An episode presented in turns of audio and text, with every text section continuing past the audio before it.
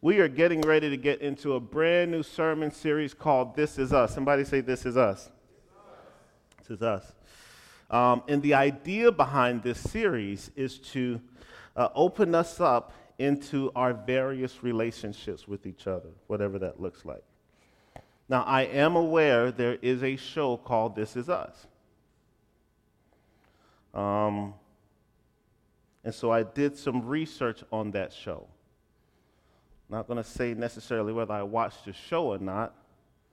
The show has been known to make grown men cry. But I did my sociological research and found out there's some interesting things about this show. One of the things in this show called This Is Us is it really tries to get after the strength of family.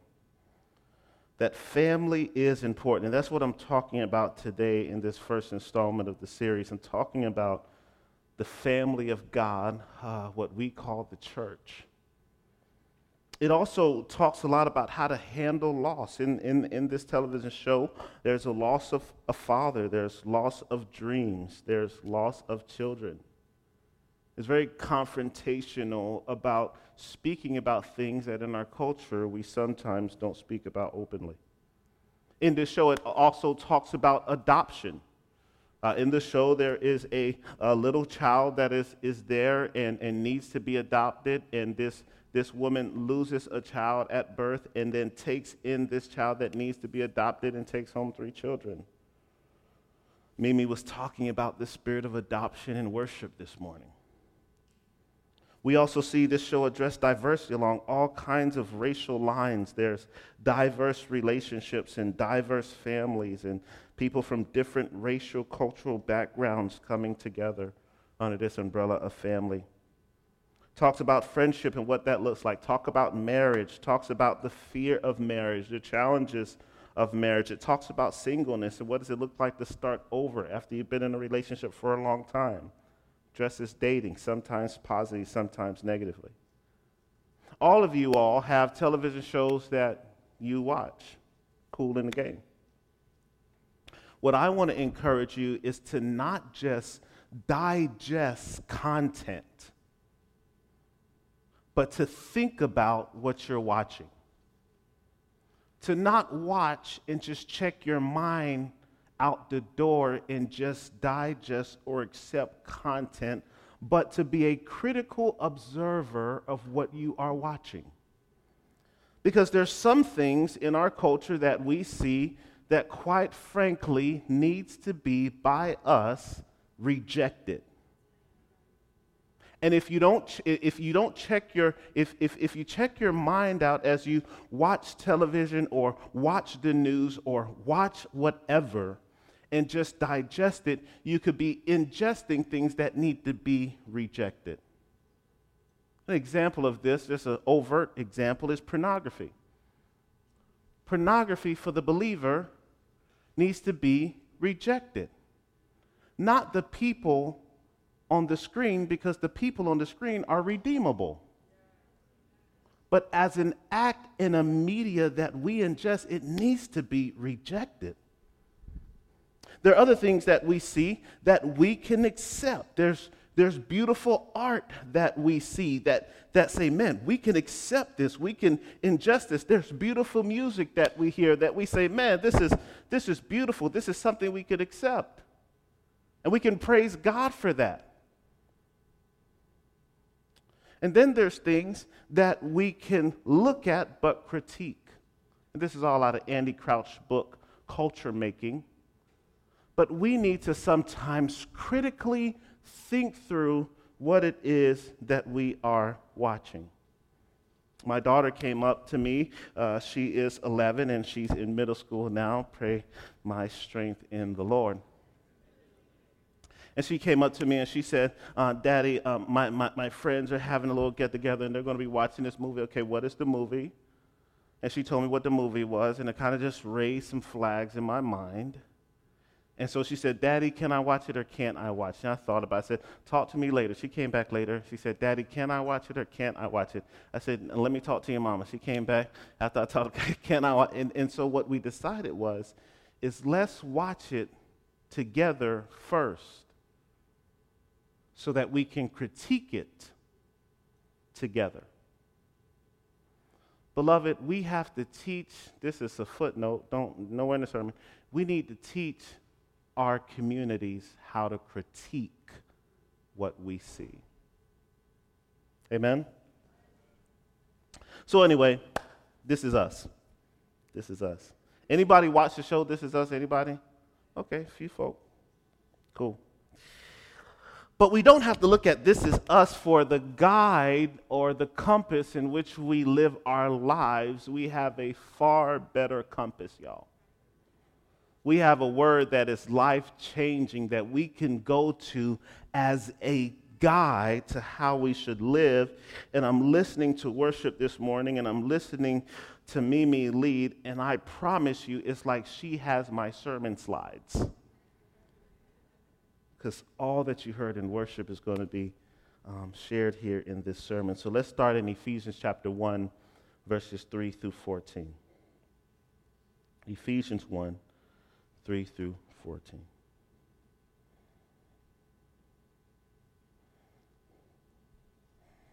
And it says this, "Blessed be the God and Father of our Lord Jesus Christ." Read with me. "Who has blessed us in Christ with every spiritual blessing in heavenly places, even as he chose us in him before the foundation of the world, that we should be holy and blameless before him. In love he predestined us for adoption to himself as sons through Jesus Christ, according to the purpose of his will, to the praise of his glorious grace, with which he had blessed us in the beloved. In him we have redemption through his blood, the forgiveness of sins, in accordance with the riches of God's grace that he lavished on us with all wisdom and understanding.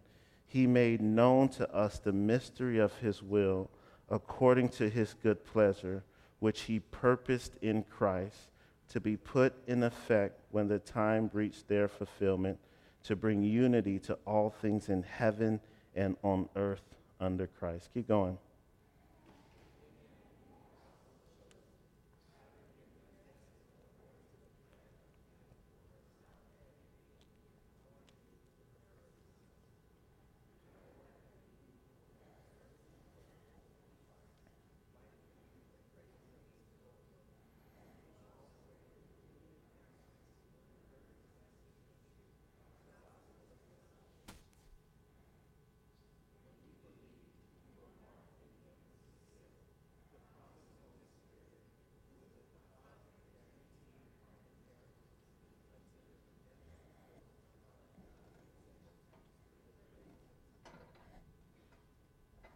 Amen.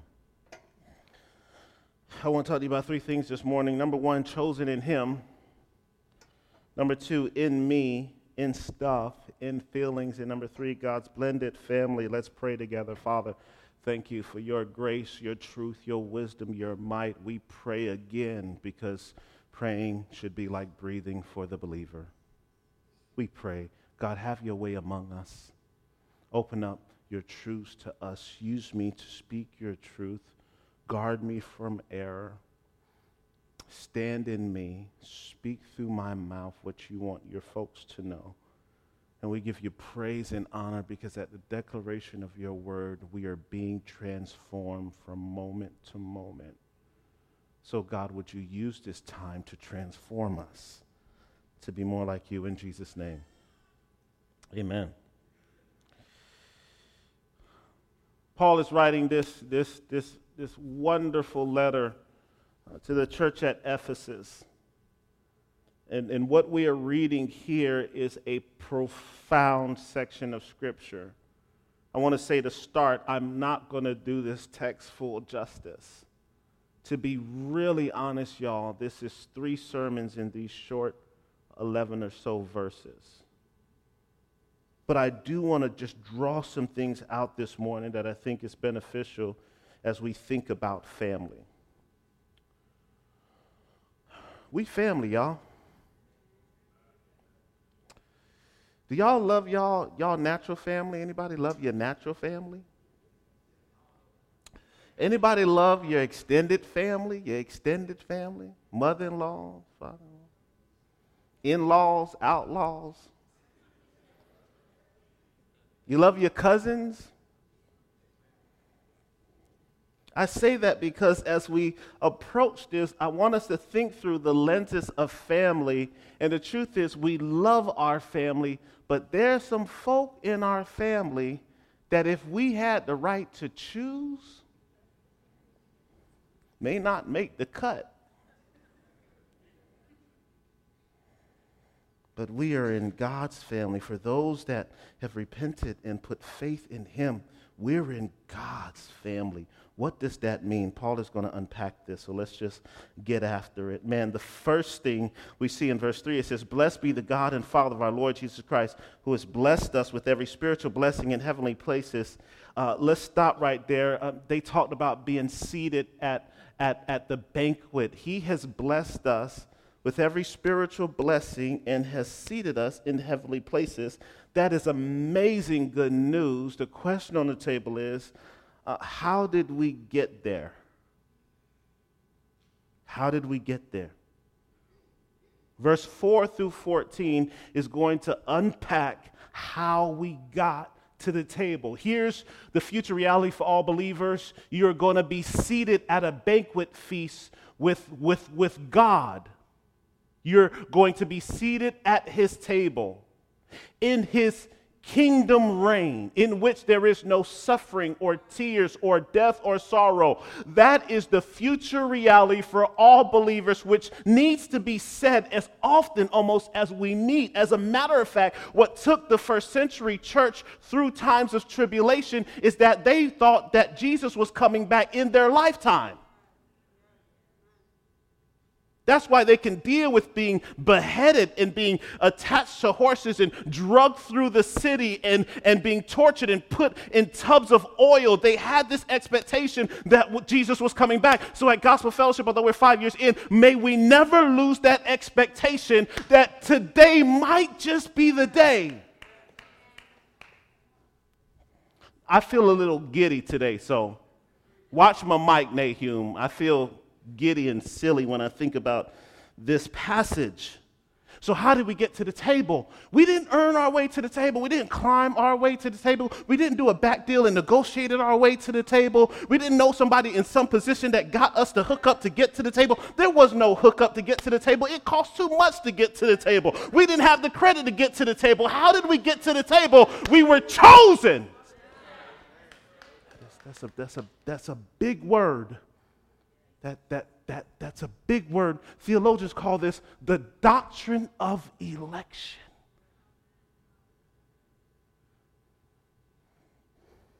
What this passage fundamentally teaches us, it is not so important that I chose Him as it is that He has chosen me. The question then is, why me? Sometimes you get asked to do things. I got asked to do something with Acts 29. I remember talking to the director, and I asked him, I said, why me? It's not just that you chose me, but help me understand the process in your thinking when you said, let's call Rodney. Why did He choose me? Now, I could start writing off just stuff that I've done that says, okay, that makes sense that He chose me. But our passage said He chose me, and then He gave me a time before the foundations of the earth. In other words, He chose me, yes, but when did He choose me? He chose me in eternity past. Before this word time as a concept was conceived, He had already chosen me. Before my dad whispered, "Psst, hey girl," to my mom, He already chose me. Before my granddaddy tried to holler at my grandmama, He already chose me. Before Adam saw Eve and says, "This is woman," He had already chose that. I can't go back enough to let you know, if you go back to that point, before then, He's already chose me.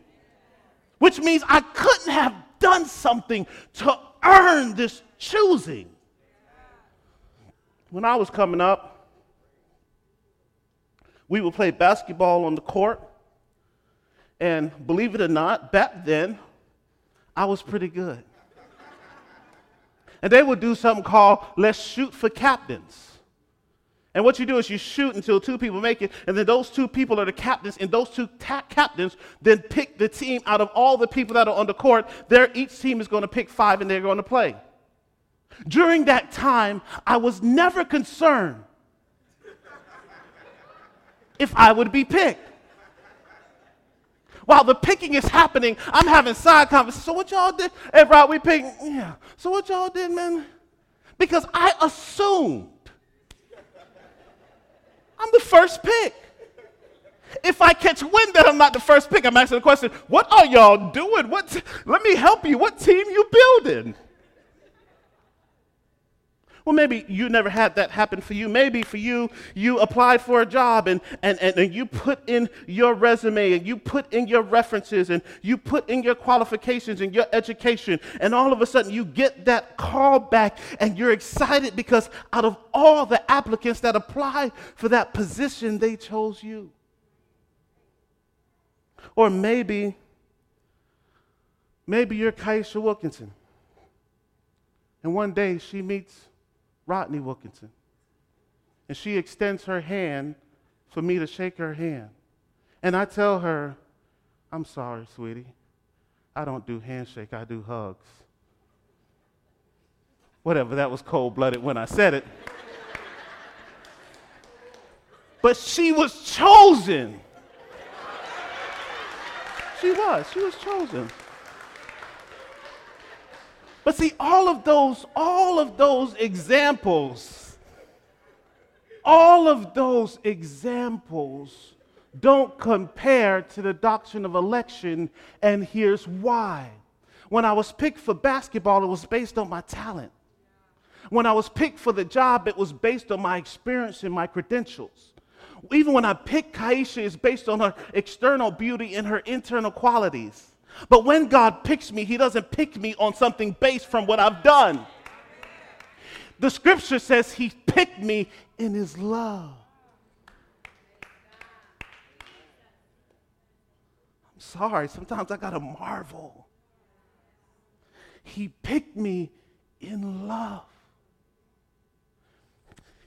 He loved me, if I could say it this way, before he met me. And he chose me and called me to be predestined in his son. That's good news for believers. This gives me great confidence in my relationship with him. Because he's not choosing me today and not choosing me tomorrow. It gives me great security in the fact that I've been chosen. It gives me confidence. It gives me an understanding of beginning to wrap my mind around the depths of the love of God towards me. So some may say, well, Rodney, if he chooses, he does it for the foundation of the world, and he knows and he chooses. Well, Rodney, why then preach if he chose? Why disciple if he chooses? If he's going to do the work, why do anything? Why not just sit back and watch what he does? Why not play an apathetic role in the renewal of all things? Why invest time? Why gather? Number one, because you don't know who he chose. He doesn't privy you to that information. So you proclaim the gospel in the expectation that he'll use you to draw others. He has a role for us to play in this. And a part of you coming to grips with the doctrine of election is simply this. If anybody got the right to choose, it's God. This is the doctrine that lets God be God. So right, that's cool. And again, that he chose me. Why did he choose me? I'll tell you why he chose you. He chose you that you should be holy and blameless. So he's not asking you to behave, and then I'll choose you. He chooses you so you can behave. In other words, believers should live differently because we've been chosen. We should be able to extend grace because we've been given grace. We should be able to love and love and love again because we have been loved and loved and loved again because we have received so much. We should live differently. We should live holy. We should mortify the deeds of the flesh, or we should kill our sin. We should forgive when we don't want to forgive. We should live lives of purity and discretion. We should be generous towards the church in our giving. We should be consistent in our evangelism to the lost. We should open our homes for the work of ministry. We should train up our kids in the admonition of the Lord. Why? Because he chose us. He chose us that we should be holy and blameless before him. And because he chose us, we are complete in him. I just want to run through scripture real quick in this passage, starting at verse 7. Mimi was talking about that. She's just saying, I'm complete in him. It's not in my credentials or who I am or all those things she said. She said, we're just complete in him. What does that mean to be complete? Well, it means we have redemption through his blood. In other words, his death on the cross pays the price to bring us into his family. We got redemption. What does that redemption give us? He tells us forgiveness of sins. Now, this is important. This is critically important. We have, as a family, we've been brought in as a family, and we have the forgiveness of sins. In other words, I don't know if you're like me, but I need his forgiveness of sin all the time. I need to be before him repenting of my sin all the time. Why? Because I'm cognizant of the fact that I'm breaking his law in some area. And so if we're living in this relationship as a body connected to Christ, you're going to need the forgiveness of sin. Now, here's also something critically important. This forgiveness is in accordance to the riches of his glory. Are y'all with me this morning? In other words, see, if I had forgiveness for y'all and all the forgiveness you had was based on how much I was willing to give you, you would be in trouble. In other words, if my forgiveness was the bank account and you needed to make withdrawals, you'd be in trouble. Because one day you'll swipe for forgiveness and the card will get declined. But forgiveness ain't based on Rodney's account. The forgiveness of sins is based on the riches of his glory. In other words, he has an abundant supply of forgiveness for you. And this forgiveness he lavishes on us. I've taught this before, and I said that this idea of lavish reminds me of when the Miami Heat were actually good. I'm sorry, was that a low blow? I thought I was stating a fact. Okay. I'm sorry. It reminded me of when the Miami Heat won championships. Is that better? Okay. And they would go in the back of the back locker room, and they would shake up bottles of champagne, shake it up, shake it up, shake it up, and they would spray it on each other. They weren't considering how much each bottle of champagne costs. But because of the excitement, they were just pouring this stuff out on each other. This is the idea of lavishing his love on us. He just pours it on us. And he does it with wisdom and insight. And this is something for believers that we need. We need God's wisdom and God's insight. We need spiritual discernment to face whatever comes in life. We need his understanding. And this is what he gives us. By grace. Amen? I need spiritual wisdom and insight to pastor this church, the elders and I. This stuff don't come from books or mentorship. It comes as a gift of grace. Amen. We're complete in him, y'all. If we don't understand that, live in that, dwell in that, breathe in that, rehearse that over and over and over again, I'm complete in him. I'm bought with a price. I did not earn my seat at the table. I was chosen in him before the foundations of the world. If we don't rehearse that to ourselves, the enemy will tempt us to try to find ourselves in something else. And we'll functionally live a life that says, not in Christ, but in me. And we'll say stuff like, I just got to make it happen. Anybody ever said that before? I'm in the time where, man, I gotta grind it out. I gotta make some stuff happen. And nothing wrong with working hard and being diligent. But if you fundamentally believe the way things are going to turn out is based solely on your effort and diligence, what are you resting in?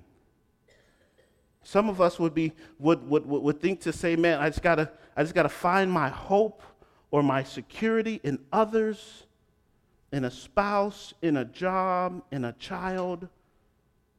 And all of the times we're doing this, we're literally stiff-arming God and saying, I know, this whole complete in Christ thing, but I got this.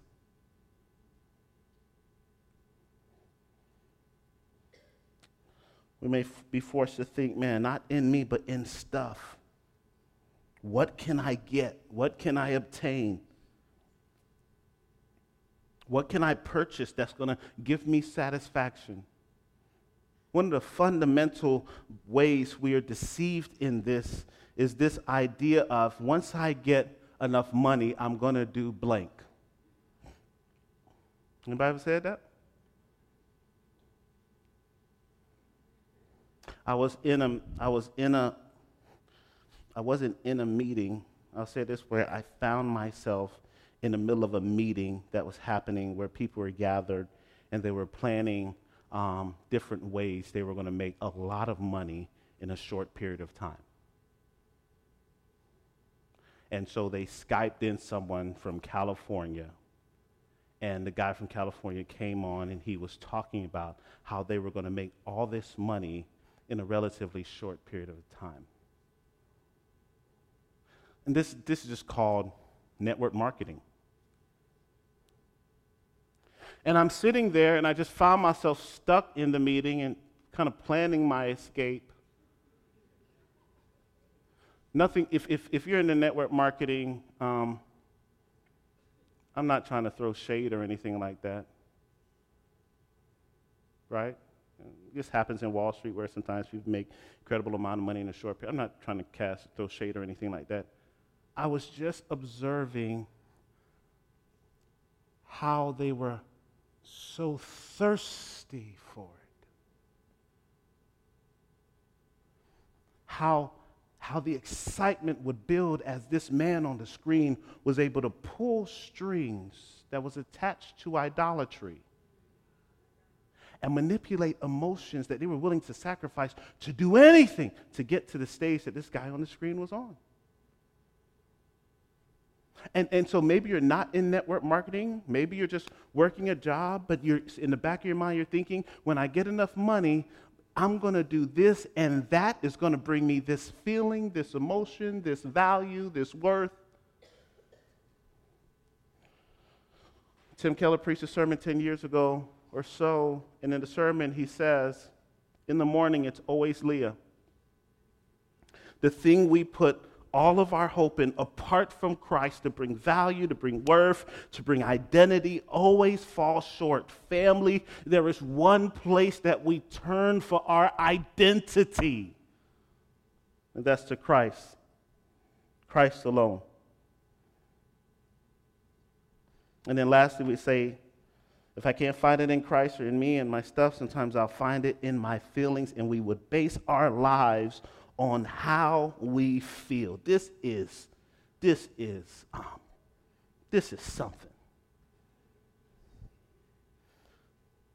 We base our lives off how we feel. Man, if I feel a certain way, I'll do it. If I don't feel it, I just don't feel it. I don't feel it. If I feel like serving, I'll serve. If I don't feel it, I can't do it. It's not a good time. I don't feel it. If I give, I'll give. If I don't give, I didn't feel like giving today. Yet we stare at a Savior who overcame his feelings. In the Garden of Gethsemane, he said, Lord, if it's possible, if there's another way, let this cup go somewhere. Let it pass. He wasn't so concerned about the beating or the crown of thorns on his head. He was concerned about that cup. Well, what was the cup? The cup was the wrath of God, his Father. But he says, nevertheless, not my will, your will be done.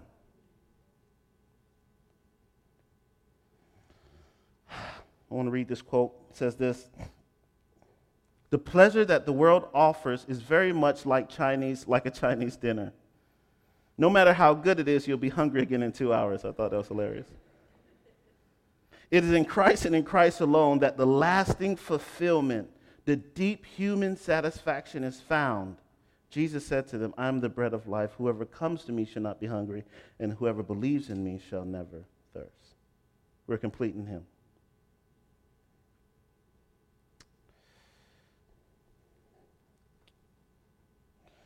Third point, last point, and then we'll go home. This family that he brings together, he secures us by choosing us. He gives us forgiveness of sin. He lavishes his grace on us. He calls us together. He huddles us up, if you will, as a family. He helps us and reminds us of who we are in him, and for us not to put our hope and confidence in things that are fleeting and passing away. But then I want us to understand this morning that we are God's blended family. This verse says, in him we were chosen, having been predestined to the plan of him who works out everything in conformity with the purpose of his will, in order that we, who were the first to put hope in Christ, might be to the praise of his glory. This is what we talked about at the end last week. In other words, the Holy Spirit is drawing together for himself Jew and Gentile and bringing them into the same family. And then the Holy Spirit seals us together. He seals us. He brings us together and then marks us as seal, which is the deposit guaranteeing our inheritance, the praise of his glory. So what does this mean for us? I want to look at Ephesians 1, verse 4. It says this: and in love he predestined us for adoption to himself as sons through Jesus Christ, according to the purpose of his will. Here's what happens. Christ adopts us and brings us into his family. So the church is just an expression of the extension of God's adoption, bringing people into his family.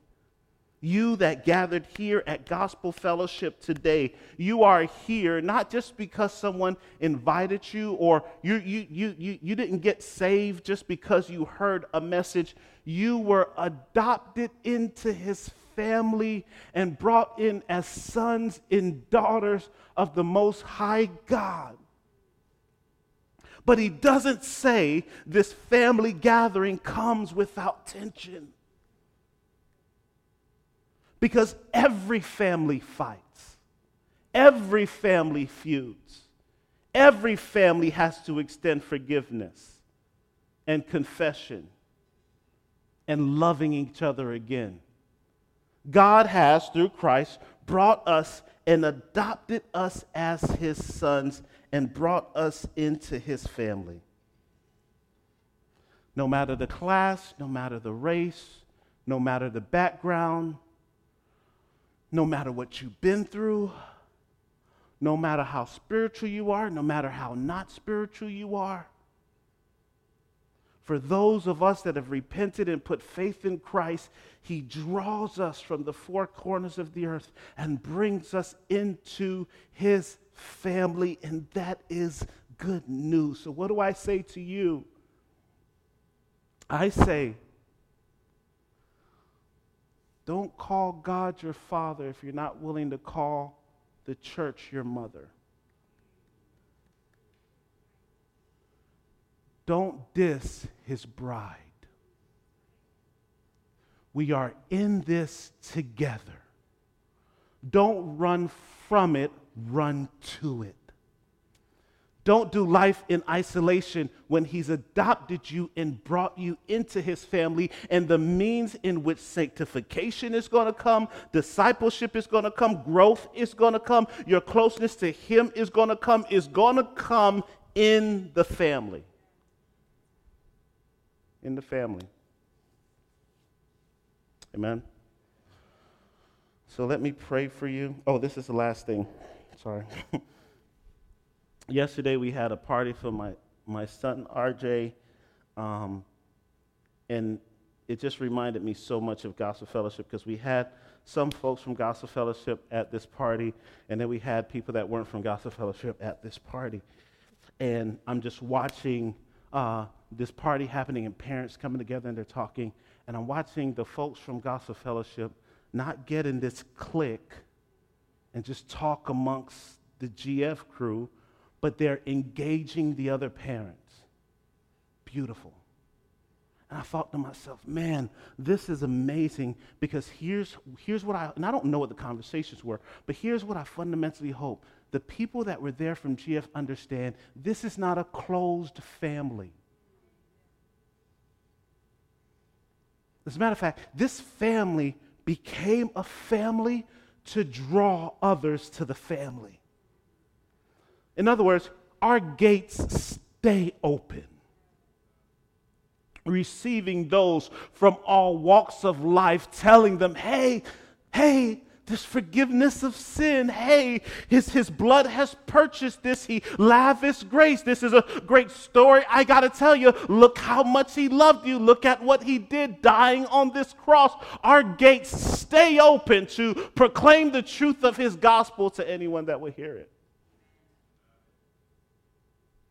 And so what do I say to this local family, this little dot in the capital C church? And all over the world, churches are meeting and gathering, lifting up the name of Jesus. And we are just a very small expression of that capital C church. I say, go out and invite others to the family. Invite others to the family. Let's stand and be dismissed.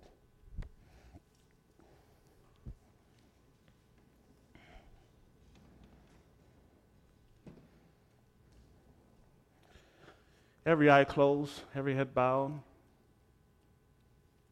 If you're here this morning, and